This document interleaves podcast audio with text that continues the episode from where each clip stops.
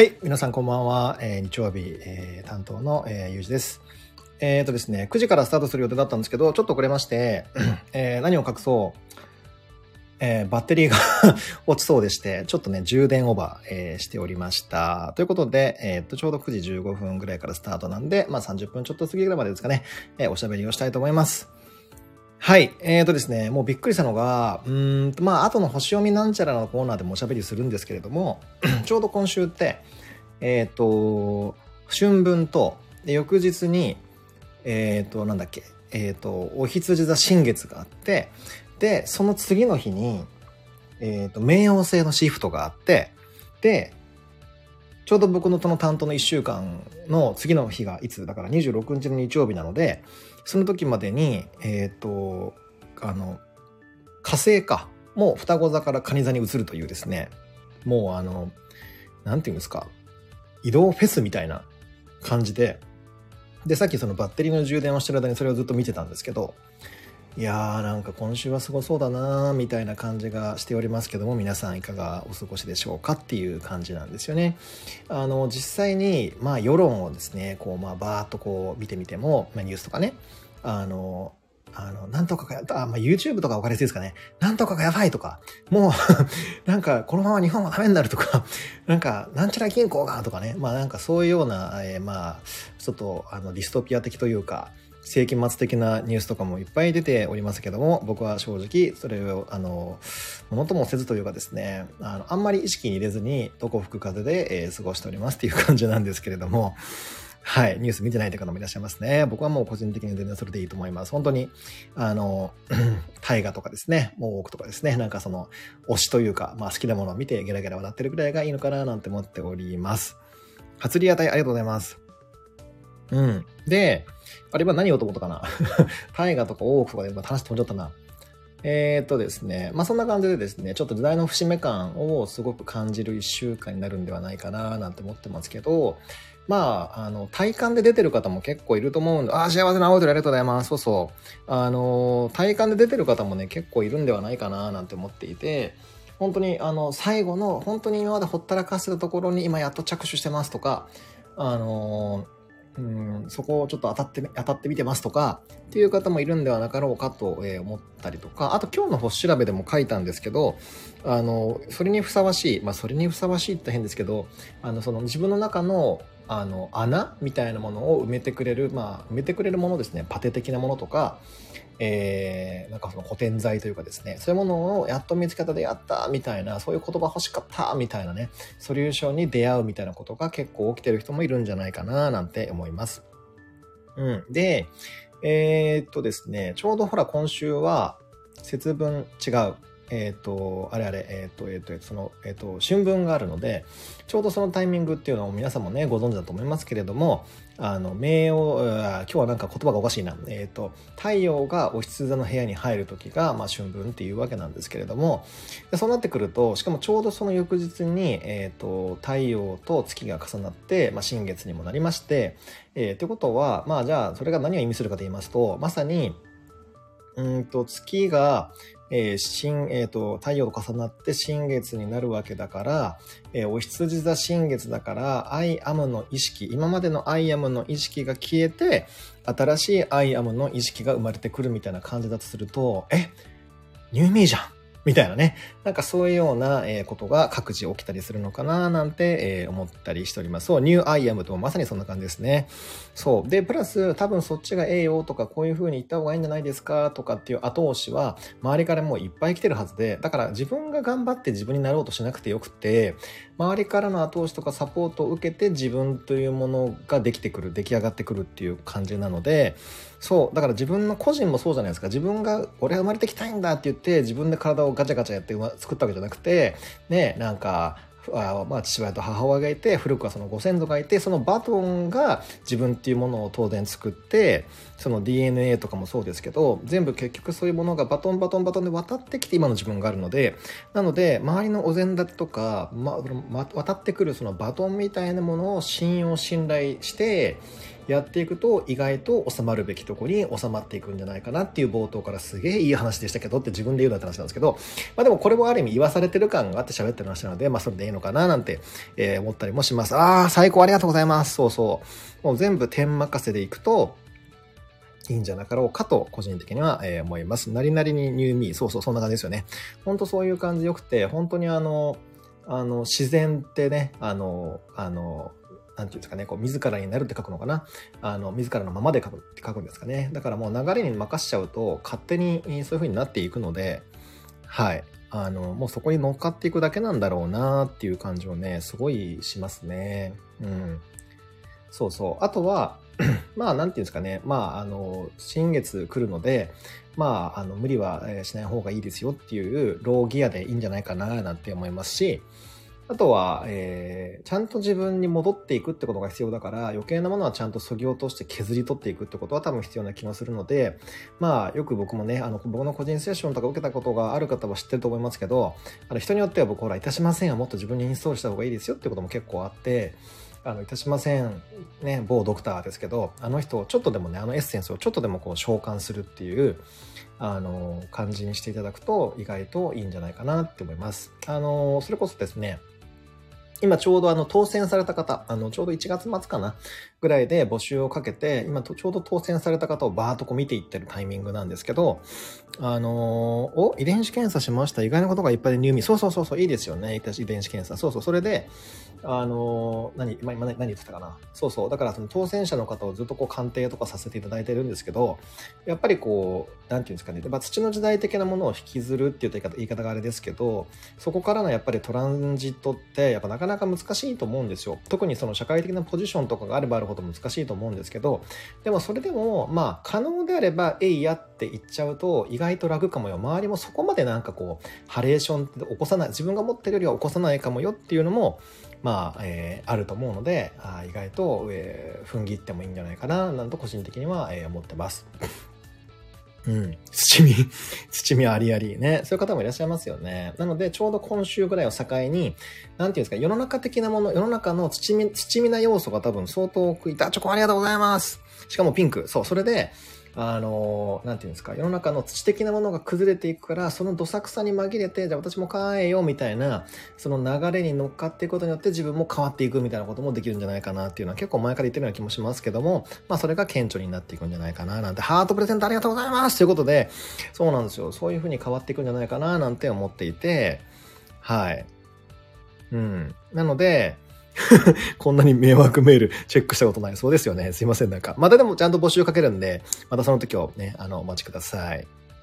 そうそうそうそう。でも本当にね、あの、あんまりここで言えないですけど、その、土見の権下というか、土見がすごい強かったもの、ものたち、ことたちが、すごく今っていい感じでこう、緩くなってきてるとか、崩れてきてるの。ああ、グイスありがとうございますという感じなので、あの、すごく、あの、いい感じでですね、ああ、なんかもうこっちに抜けていっていいんだ、みたいな、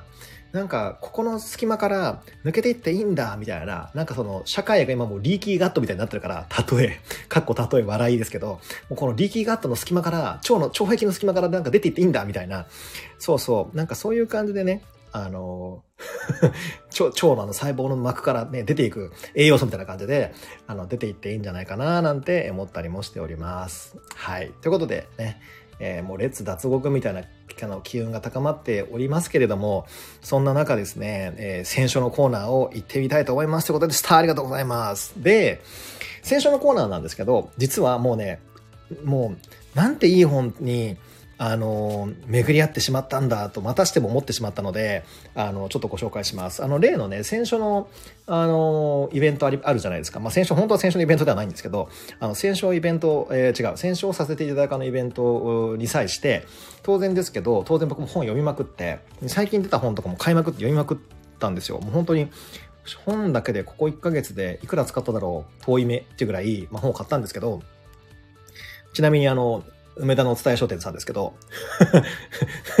で、あのですね、そこでやっぱ読んでいく中で、あの、すごくやっぱりいい本、あ、こんな著者さんいたんだとかね、巡り合いが、あの、いっぱいあったら本当はトークショー。そうなんですよ。本当トークショーなんですよ。そうそう。で、それで、あのなんだっけ。その本を、えー、著者さんと巡り合ったりとか、いい本と巡り合えたので、僕もこのイベント自体に感謝だし、皆さんに感謝でね、この企画くださった皆さんに感謝だしっていう感じなので、まあそのお服分けというかお裾分けということで、ここの番組の中でも本をご紹介したいと思います。今日の一冊目、っていうかまあ一冊しか紹介しないんですけども、タイトルいきます。じゃじゃんえっ、ー、とね、激変する世界で君だけの未来を作る4つのルールという、えっ、ー、と、著者がですね、えっ、ー、と、小原和弘さんという方で、多分もともとマッキンゼーとか、まあ、いわゆるコンサルとかで、えー、ずっとこう働いてらっしゃって、で、楽天とかですね、Google さんとかでも勤めた経験があるという、もうバリバリのビジネスパーソンの方なんですけども、で、その方が、多分ね、これ文章を読む限り、てかまあ本、これ全部読んだんですけど、なんか、君たちへ何やらかんやらみたいな感じの書き方をしていて、なんか10代のとかって結構文章中に出てくるから、まあ多分ね、働く前、就労経験がををつける前の人たちに向けた本なんだと思うんですけど、ところがどっこいですよ。あの、この内容は多分これからを生きる人類全員が読んで全くそうもない内容だったんですよ。なので、すごいシェアをしたいなと思ったので、今日皆さんに、まあ、ちょこちょこっとね、文章も紹介しながら、中のも紹介しながらお伝えしていきたいと思います。ちなみに帯にはね、なかなか衝撃的なことが書かれております。帯も呼びますよ。これからは親の常識が足かせになる丸です。すごくないですか？前回に引き続き僕、まあまあ衝撃的な本を紹介してますけど、親の常識が足かせになるですよ。これをお読みの、あの、そういうね、未就、未就業の、あの、お子さんお持ちの、あの、親御様の方、あの、皆様、あの、皆様こそぜひ、あのね、お読みいただきたいと 思ったりもしております。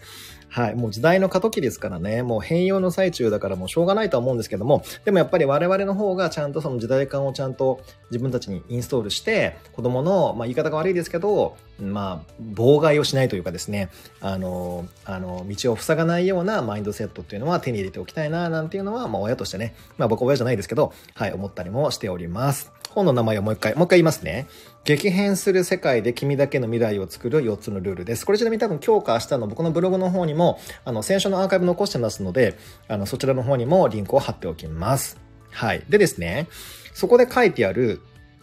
まあもちろん内容はですね、かなり僕が星の世界を通じてお伝えしている内容とかなりシンクロしているので、僕のブログを読んでくださってる方、特にノートを読んでくださってる方だと、多分、あ、これユジーさん言ってたわ、みたいな、あ、YG も言うとったわ、みたいな感じでね、なんとなくこうキャッチできるかな、なんと思うんですけど、でもかなり、やっぱりビジネス畑を出てる方なので、とかその畑の方なので、本当にこうみんなに伝わるような言葉で書いてるから、星がどうこうっていうの言葉はもちろん全然出てこないんですけれども、でもだからこそ浸透しやすいし、お子さんにも読んでもらいやすいんじゃないかな、なんて、えー、思います。でね、えっ、ー、と、基本的に内容に関してはそこまで触れませんが、これからを生きていく、えー、そのこれからの時代で生きていく上で、4つのそのコツというかポイントがあるってそこに書いてるんですよ。まあ、文章中には、なんだっけ、えっ、と、ルールって、4つのルールって書いてるんですけど、そう。で、えっ、と、その4つの、えー、ルールっていうのを1個ずつちょっと上げていきますね。いきますよ。お、今、小原さんポチりました。さすがです。アクションの速さがさすがです。で、ルール1、ギブ。与える人になろう。ぐさって感じですよね。ルール2、オピニオン。自分の意見を育てよう。ぐは。で、ルール3、パーティー。頼り頼られる仲間を作ろう。うーんって感じですね。で、ルール4、ダイバーシティ。違いを楽しもう。ということらしいんですよ。で、これについてそれぞれかなり細かく、ルール1だったらそれぞれ多分、えっとね、2、30ページ。で、ルール2も同じぐらい。で、ルール3もそれぐらいで、ルール4も書いてあって、合計200ページ弱の本なので、あの、非常に、あの、本当にね、あの、ブーストかければ1時間半とか2時間ぐらいで読めちゃいますから、あの、ぜひね、あの、読んで、えー、家族で回し読みしてください、みたいな えー、感じかな、なんて、えー、思ってます。あの、かなり、あの、キャッチーで、あの、ファンシーな感じの表紙なので、本屋さんでもすぐ目立つので、また相変わらず回し物みたいになってますけども、よろしかったら読んでみてください。ちなみにですね、えー、っと、大和書房さんです、出版社は。はい。ということで、えー、先週のコーナーはこんな感じなんですけれども、次に、えっ、ー、と、星読みのコーナーに参りたいと思いますが、まあ、星読みに関してはね、でもさっきもちょっとポロポロっとまあ言っちゃってましたけども、今週はかなり大天体含め、いろんな星天体のイベントがある週でございます。まず、えー、ね、まず今日が19だから、もうあと2晩ですかね、すると春晩、春分が来て、太陽がお羊座の部屋に入りますと。でね、あの、他の天体の動きに関しては、多分他のコーナーというか、他の時にもまたちょっとお伝えしたい。特に冥王星なんてかなり長く、あの、影響を僕らに及ぼすので、また、また他の機会で喋る機会があると思いますから、ポチりました。早いですね。そうそう。それで、あのー、なんだっけ。えっ、と、そう、なんか冥王星に関してはまた他の機会でもおしゃべりができるような気がするので、今日はちょっとお羊座についてね、ちょっとお話をしたいかなと思うんですけども、牡羊座って、あの、これすごい重要なんですけど、あの、お羊座って、私が私がっていう、あの、 I am って、実はそのパワーが強いかと思いきや、実は、なんだろう、 I am を極めていく、もしくはそこを見つけていく星座なので、なので、意外と、これでなんか、牡羊座の人をディスってるわけでも、牡羊座の人を敵に回したわけでもなんもなくて、意外とそこが、牡羊座のその時期っていうのは、自分が空白みたいな時期でもあるんですよ。ってことはどういうことかというと、空白であるということは、その、この太陽お羊座、新月がもう、えっ、ー、と、月もお羊座だから、あの、お羊座のパワーがすごい強まっている。プラス、気論までいっちゃうわけですよね。で、木星もいるじゃないですか。ってことは、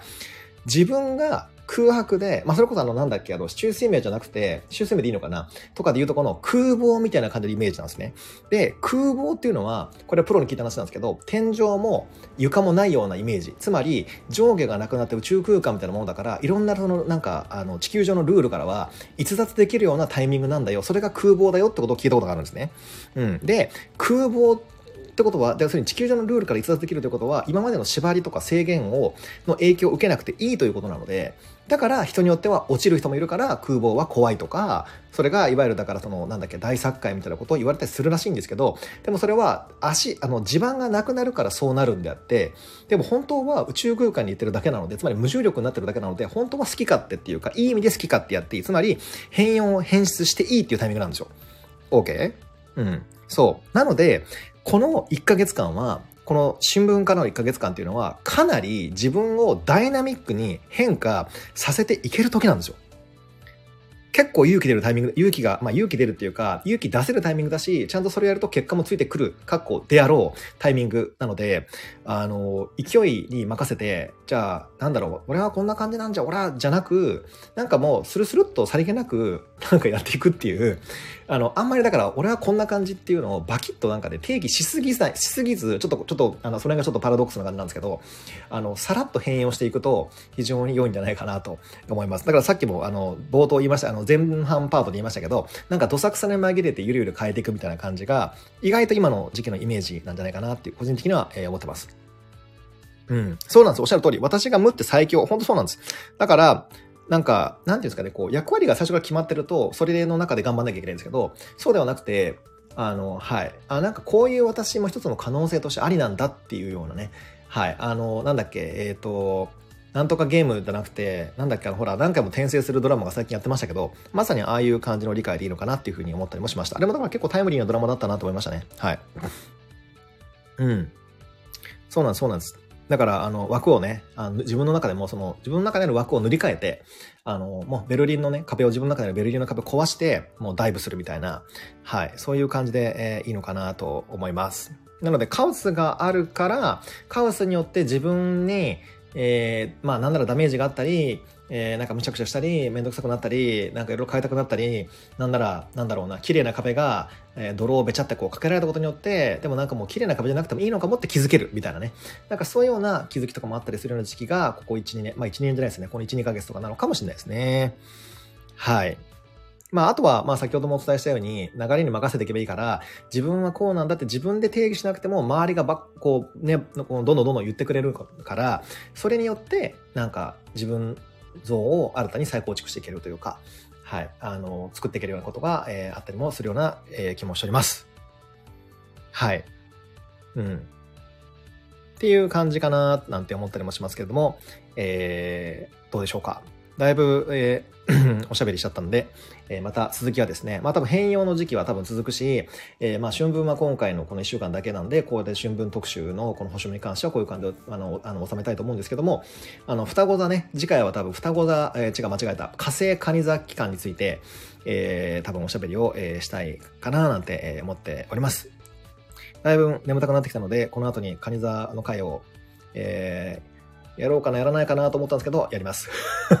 ということで、えー、ぼちぼちこの辺りで、えー、締めたいと思います。ということで、またね、来週も、えー、よかったら、えー、お聞きください。ということで、えー、おやすみなさいじゃないですね。See you later かもしれませんね。はい。ということで、止めます。ありがとうございました。